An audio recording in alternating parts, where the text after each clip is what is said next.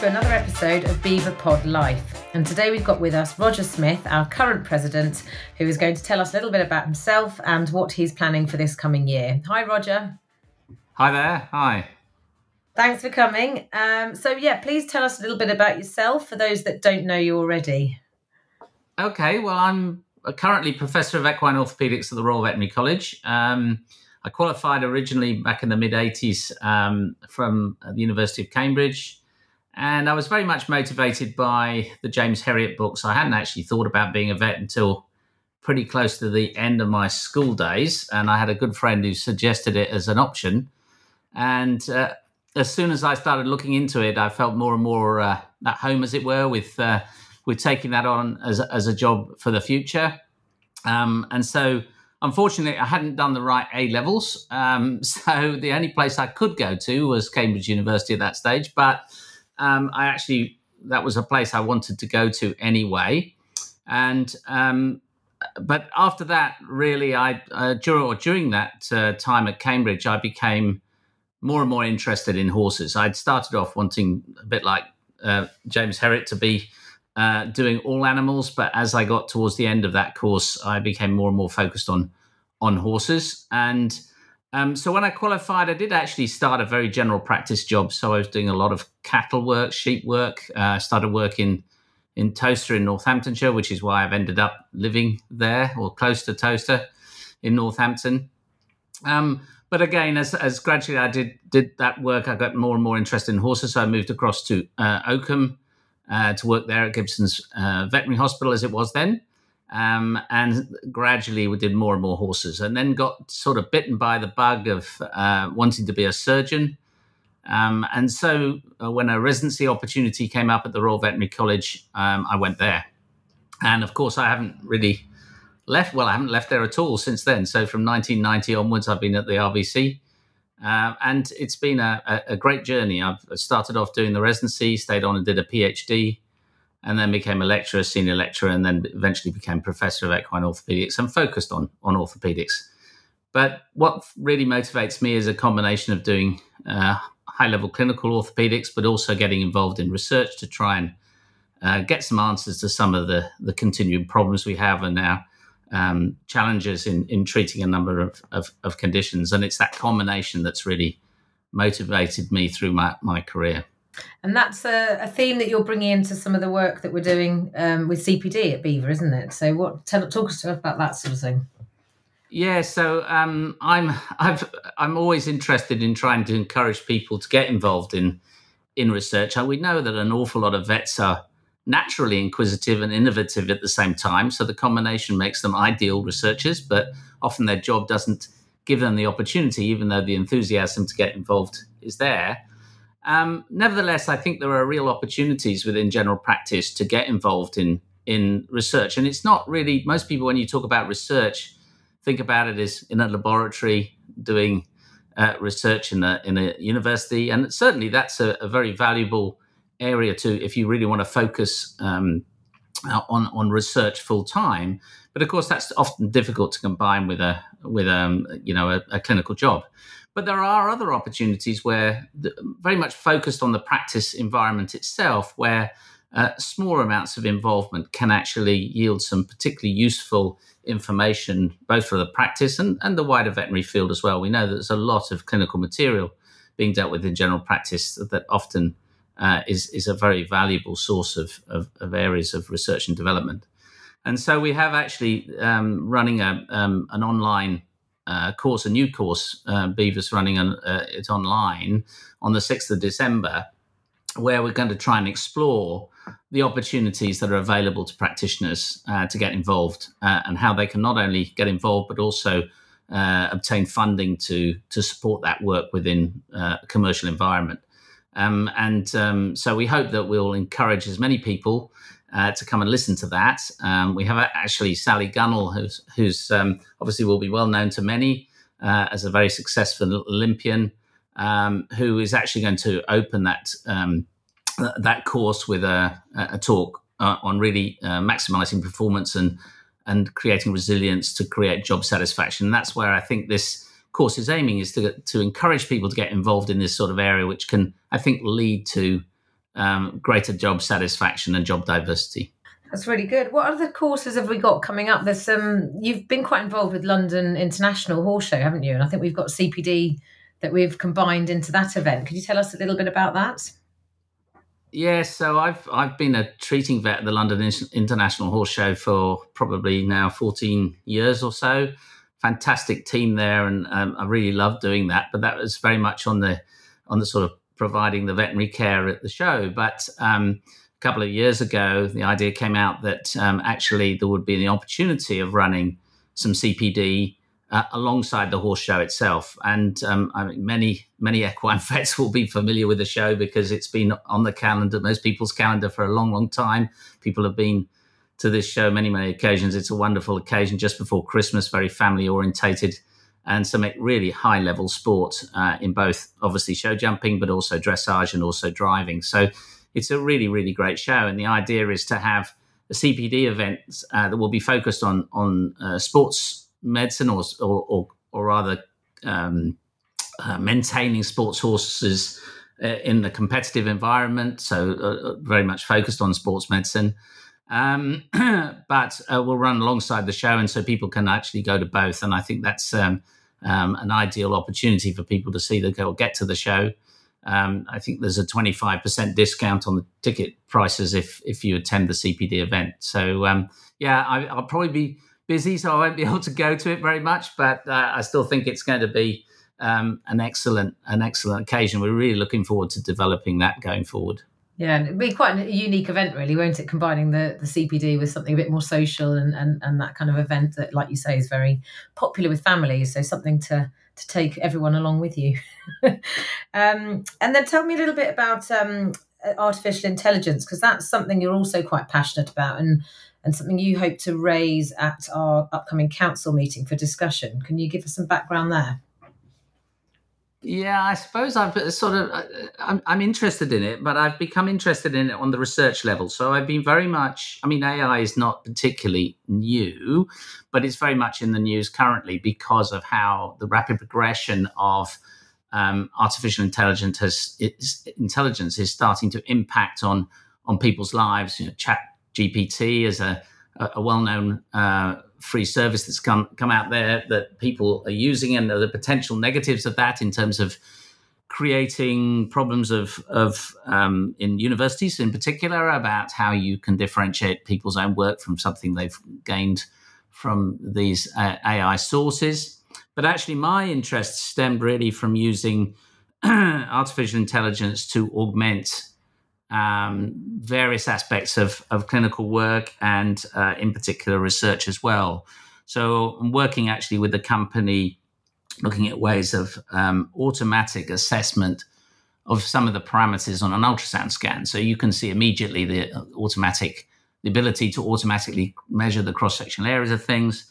Uh, makes life a lot easier. You don't have to sit there and trace tendons and stuff like that. But that's a very simple use of AI, but nevertheless one that can really help us in our, in our clinical job. So that's where my interest has been. But in the process, I joined the clinical AI group, uh, focus group from the Alan Turing Institute. And um, of course, then you see an awful lot of wider uses of AI, and including the areas that people are worried about, but also ways at which it can be used to to augment clinical practice and improve organization of of clinical work, but also how the clinical data that you get uh, can be used to help diagnosis and management, etc. So um, there's lots and lots of different areas, and so because of the the especially with the recent um, uh, meeting that was held at uh, Bletchley Park um, a week or so ago, and the considerable focus politically on it, um, we thought it would be a good thing to to discuss at our review meeting at the end of this month to to look at the challenges, but also the opportunities. So it's not all negative.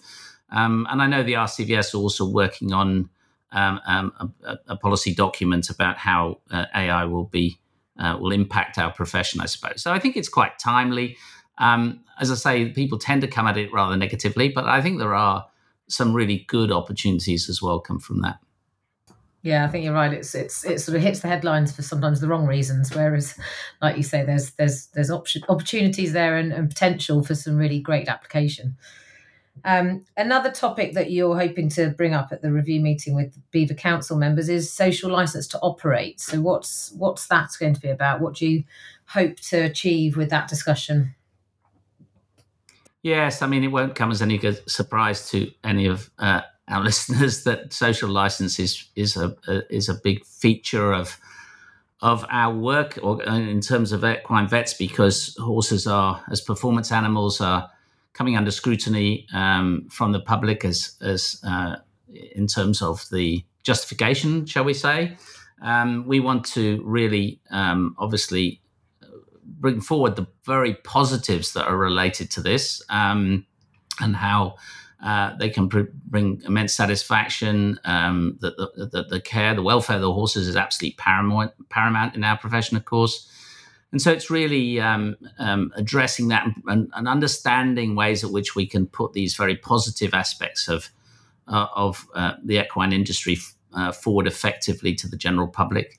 My strong belief is that while um, there are obviously a, a branch of the public who are uncomfortable about it, I think the vast majority see the positive benefits of it but they're often the silent majority. And so I think ways of which getting uh, an understanding of people's uh, opinions and also working towards producing solutions. I think it was really interesting the, the changes to the Grand National uh, that have been proposed, which have you know based largely on evidence, which shows a real application of of focused research on trying to uh, improve things and make it safer for the horses and um, uh, in in a in a scientific fashion. And I think we're we're in a profession that should be very evidence based when it when it can be, and therefore showing that. And I think that's a really positive move.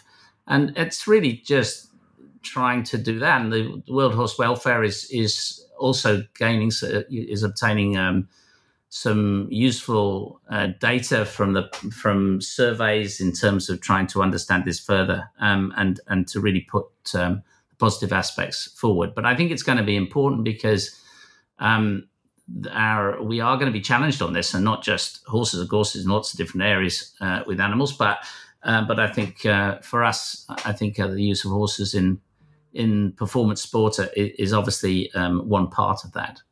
Yeah, absolutely. And I think BEVA's BEVA's setting up a working group, social license working group, to try and focus on this subject and, and work together with the rest of the industry. Um, so we're we're working in a coherent manner as well, isn't it? So that's uh, that's an area to watch for. Um, so other topics that you have sort of been passed the baton on really from from Dave Rendle and, and Hugh Griffiths before him as presidents was the recruitment retention um, topics and also nurses. We're working very closely with equine nurses, aren't we? So could you talk a little bit about those or what we hope to achieve in the coming year? Yeah, so um, yeah, Dave was very active at, at driving a lot of these um, uh, in terms of uh, retention and recruitment, uh, and also um, uh, empowering the equine nurses. And I'm really just following on uh, with that because I think we both think that this is an important area. Um, of course, retention and recruitment are big issues across a lot of the profession, not just equine, but um, uh, involving all other areas of the veterinary profession as well. And there are no no easy fixes. So um, there are many reasons, and, and part of it is understanding. Uh, that uh, and then uh, part of the part of the um, our focus is to try and think of ways of of uh, of, of sort of dealing with it. I, I rather like the analogy of it's a you know a bucket full of water and there are holes in the bucket and there's a tap pouring water into the into the bucket. And uh, in order to maintain the uh, the level of water the level of veterinary uh, services as it were you need to either increase the rate at which the the, the tap is flowing in um, and, and, that's i suppose mainly along the lines of increasing the number of uh, vets be, be, being qualified uh, which of course the universities are, are addressing but but also looking at ways of trying to plug the holes, and uh, and and so that the, um, research and development or the innovation, um, the clinical innovation online course that uh, we're running that I've already talked about is one of you know one hole in the bucket, as it were, or trying to address one hole in the bucket. Uh, as providing people with other things that they can do and make that job, make the job, uh, you know, even more fulfilling. Um, and so those those are the areas. I mean, there are many other areas that we're trying to address it, but um, in trying to encourage um, new graduates, um, especially to look or students, I should say, who are um, thinking about where they're going to go when they qualify.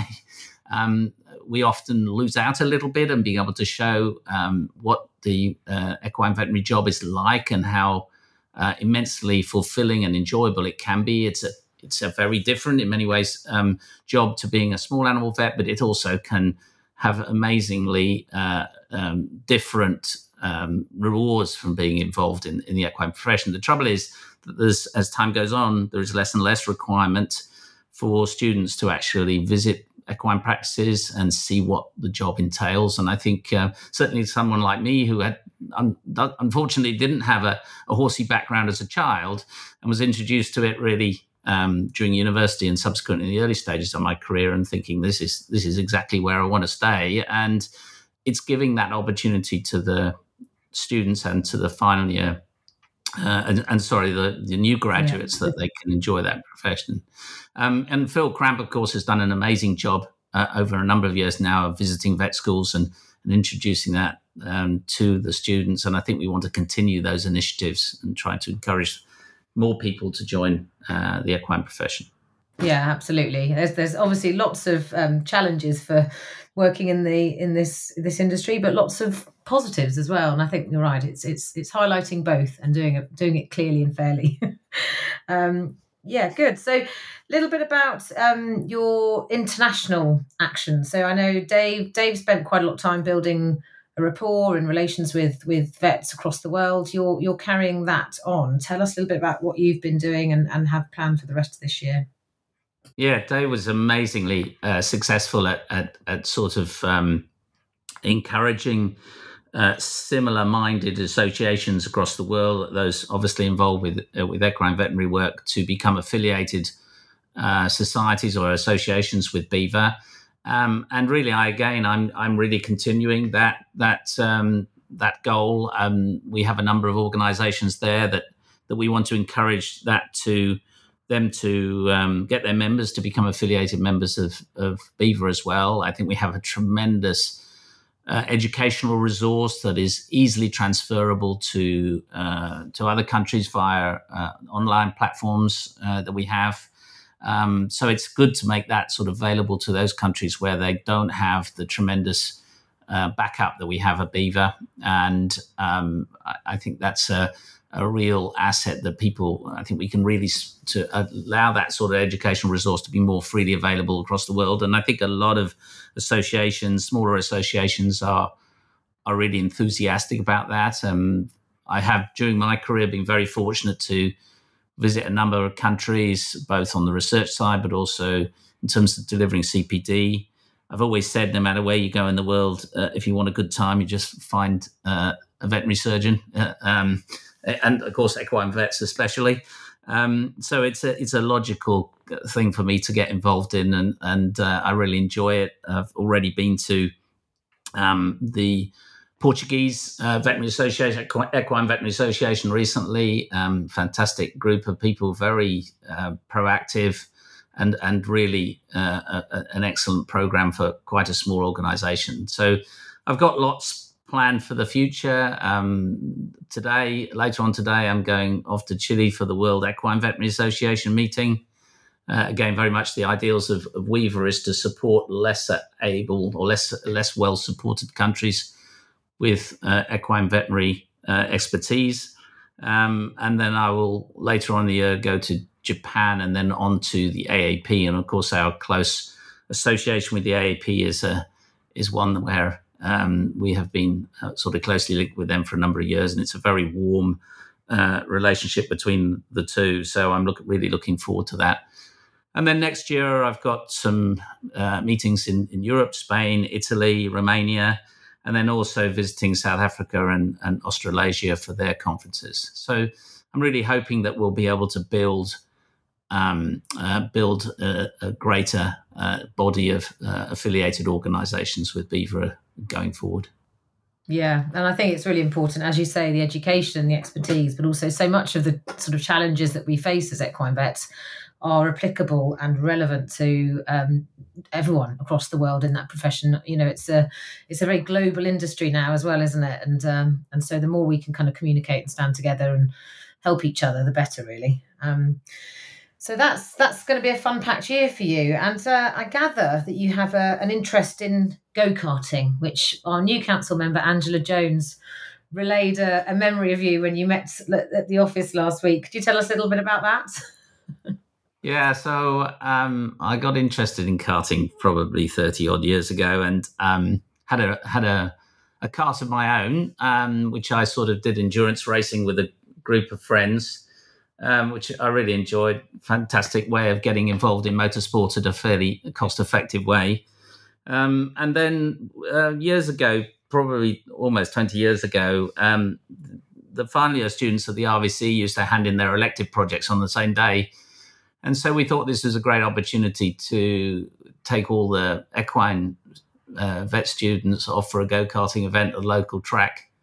And um, used to get sponsorship from companies so that the students didn't have to pay much. And um, it was great fun. Everyone really enjoyed it but then the sort of curriculum changes and, and not everyone finishes at the same time anymore at the RVC. So uh, we sort of changed it a little bit so that we then started to invite local practices. Um, and that's been a lot more intermittent. And it's partly because um, I haven't had the time to put into organizing it. But when I was discussing with David Mountford about things that we could do um, and uh, also sort of engage more with, with uh, our membership, um, he suggested karting, and I couldn't think of a better way of doing that. And it seems to be very popular. So we're going to try and organise a session at some point during probably next summer, um, and and and sort of uh, uh, organise a number of teams. It'll be an endurance race, and so allow you to get you know a reasonable number of people in each team.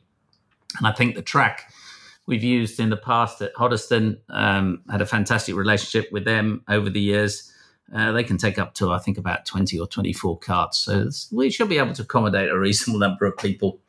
Um, and the idea, of course, when we used to take the students, we used to have students who'd never ever been in a kart before, and it was great, very amusing watching them going around the first few laps. But by the end of two hours, they were they were whizzing around like everyone else. So that's always it's always something that anybody can do, even though they might never have been in a even in a car necessarily. But most people have done that. But it's a it's a very easy uh, easy sport to to get to to learn, shall we say?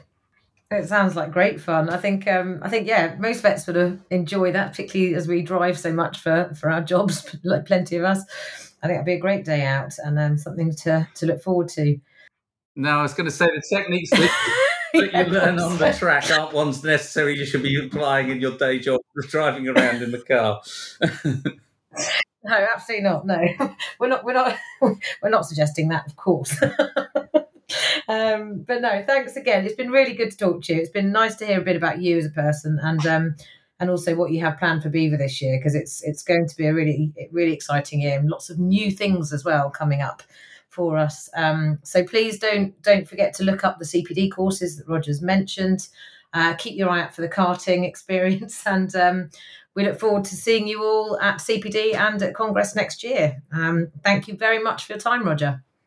Yeah, and, and, thanks, Lucy. And of course, I must put in a big thank you to all the staff at BEVA as well, who so far have um, uh, accommodated my foibles when going over there. But it's been a really good start to my presidential year, and I'm looking forward to the to the rest of it. Yeah, we are too. Thanks, Roger, and thanks to everyone for listening. See you again next time.